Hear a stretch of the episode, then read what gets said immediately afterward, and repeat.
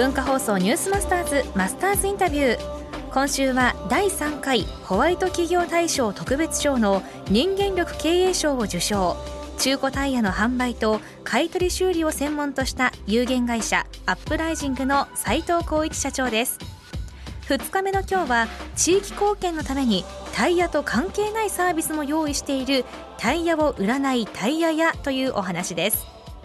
こんにちは。あおはようございますですね、はいいいですよ。やってまいりましたよ。また栃木県から。ということでタイヤを売らない。タイヤ屋さんだからタイヤがあるんですよね。タイヤありますね。タイヤ以外のものもあるんですか、タイヤ以外のものがありますね。宇都宮店入るとすぐに猫ルームっていうのがあるんですよ。えちょっとちょっと待ってタイヤ屋さんですよね、はい。これ日本初だと思いますよ。猫が7匹ぐらいいますからねそのまあ猫アレルギーの人とかもいるからいまあなんか店内に猫放しとくわけにもいかないんですけど、猫ルームがあればガラスの向こうから癒されるとかのもあるしあと中も入れるんで無料で。待ち時間にななんか遊ぶ遊べるみたいな。これがですねほとんど捨て猫なんですよねゴミ袋の中入ってた猫いますからね。あとはうちの従業員がコンビニに捨てられてたの拾って社長これどうにかしてくださいってどうにかしてくれって帰ってことだよなっていう話でで買っちゃったっていう話ですね。社長だって嫌だって言わないでしょ、結構言わないですね。何でも OK なんで僕まあ、この業種から言うと、はい。車イコール男性、はい。まあ、女性も乗りますけど、はい。装飾でタイヤとかホイールってなると、やっぱり専門的になってくると、はい。男の人が多くなる男性の方が多くなると思いがちですけど、はい。違うんですってね。車好きとか若いあんちゃんみたいな感じのイメージがあるんですけど、うちは大体男性50%女性50%ですね。比率が。なんでですか？あのこの猫カフェ以外にもこの無料レンタル会議室っていうのがあるんですよ。えちょっと待ってくださいよ。無料レンタル会議室。な何屋さんだか分からなわかんないですねけど、無料レンタル会議室、はい。これは2つなんですけど、はい。この2つに結構みんなママさんサークルだったりとか PTA のお母さんだったりとかいろんな人たちが集まってなんだかワイワイワイワイ話してるんですよね。それは誰でも借りられるんですか？誰でも借りられるんですよね。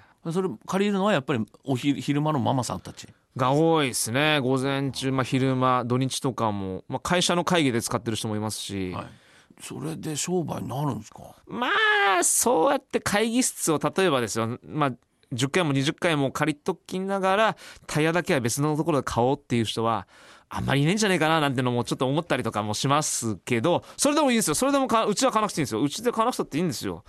みんな他で買っていただいてあの昔使ってた中古をうちに売りに来てもらえればそれでもいいんで新品タイヤもいっぱい売ってますけどうちだけで買っちゃったら周りのそのタイヤ屋さんが困っちゃうじゃないですか。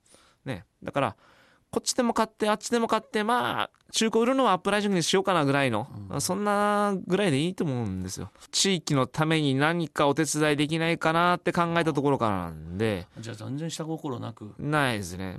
別に誰が会議室の中にいるかなんかも分かんないんで買わなくたってバレないっていう。はいそうですね。今うちの会社はすごい綺麗なんですよ。中古タイヤ屋さんっていうとやっぱその外人さんがやってるところも多かったり、やっぱ暗いイメージがあるんですけどうちすごい明るいんであこんな中古タイヤ屋さんがあるんだっていうのを知ってもらうためにその入り口を増やしてるんですよね。これ中古タイヤなの新品みたいじゃんって思ってもらえるのもあるんで、まあ、そんなところを、まあ、中古っていうとなんか人が履き潰したようなイメージありますけど本当新品同様のやつあるんでそういうのを知ってもらうためにっていうのもありますね。えーということでアップライジングホームページ行ってみてください。はい。お店綺麗です。うん。まあこう以前でもコバックの小林社長も紹介しましたけどやっぱり車検とか車とか汚いとか暗いというこうイメージを払拭するように店をきれいにしたと。いうことなんだけどそこには猫も。